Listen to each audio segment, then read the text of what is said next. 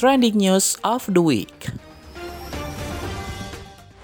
Millennials Radio, musik asik dan terbaik sepanjang hari.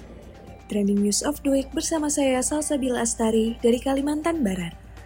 Berita pertama dari saya datang dari tahun 2023 pecahkan rekor menjadi tahun terpanas bumi. Kawan muda, Sekretaris Jenderal Perserikatan Bangsa-Bangsa Antonio Guterres menyebutkan bahwa tahun 2023 secara resmi sebagai tahun terpanas. Pernyataan ini didukung oleh laporan The Copernicus Climate Change Service yang menyebutkan bahwa tahun 2023 menjadi tahun yang paling panas sejak tahun 1850 silam.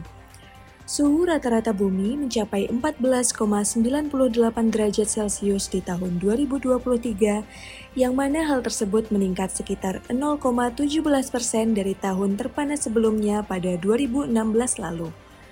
Di Indonesia sendiri, berdasarkan data dari 116 stasiun pengamatan BMKG, suhu udara rata-rata tahun 2023 sebesar 27,2 derajat Celcius, sehingga anomali suhu udara rata-rata tahun 2023 sebesar 0,5 derajat Celcius dibanding suhu udara rata-rata periode tahun 1991 sampai 2020.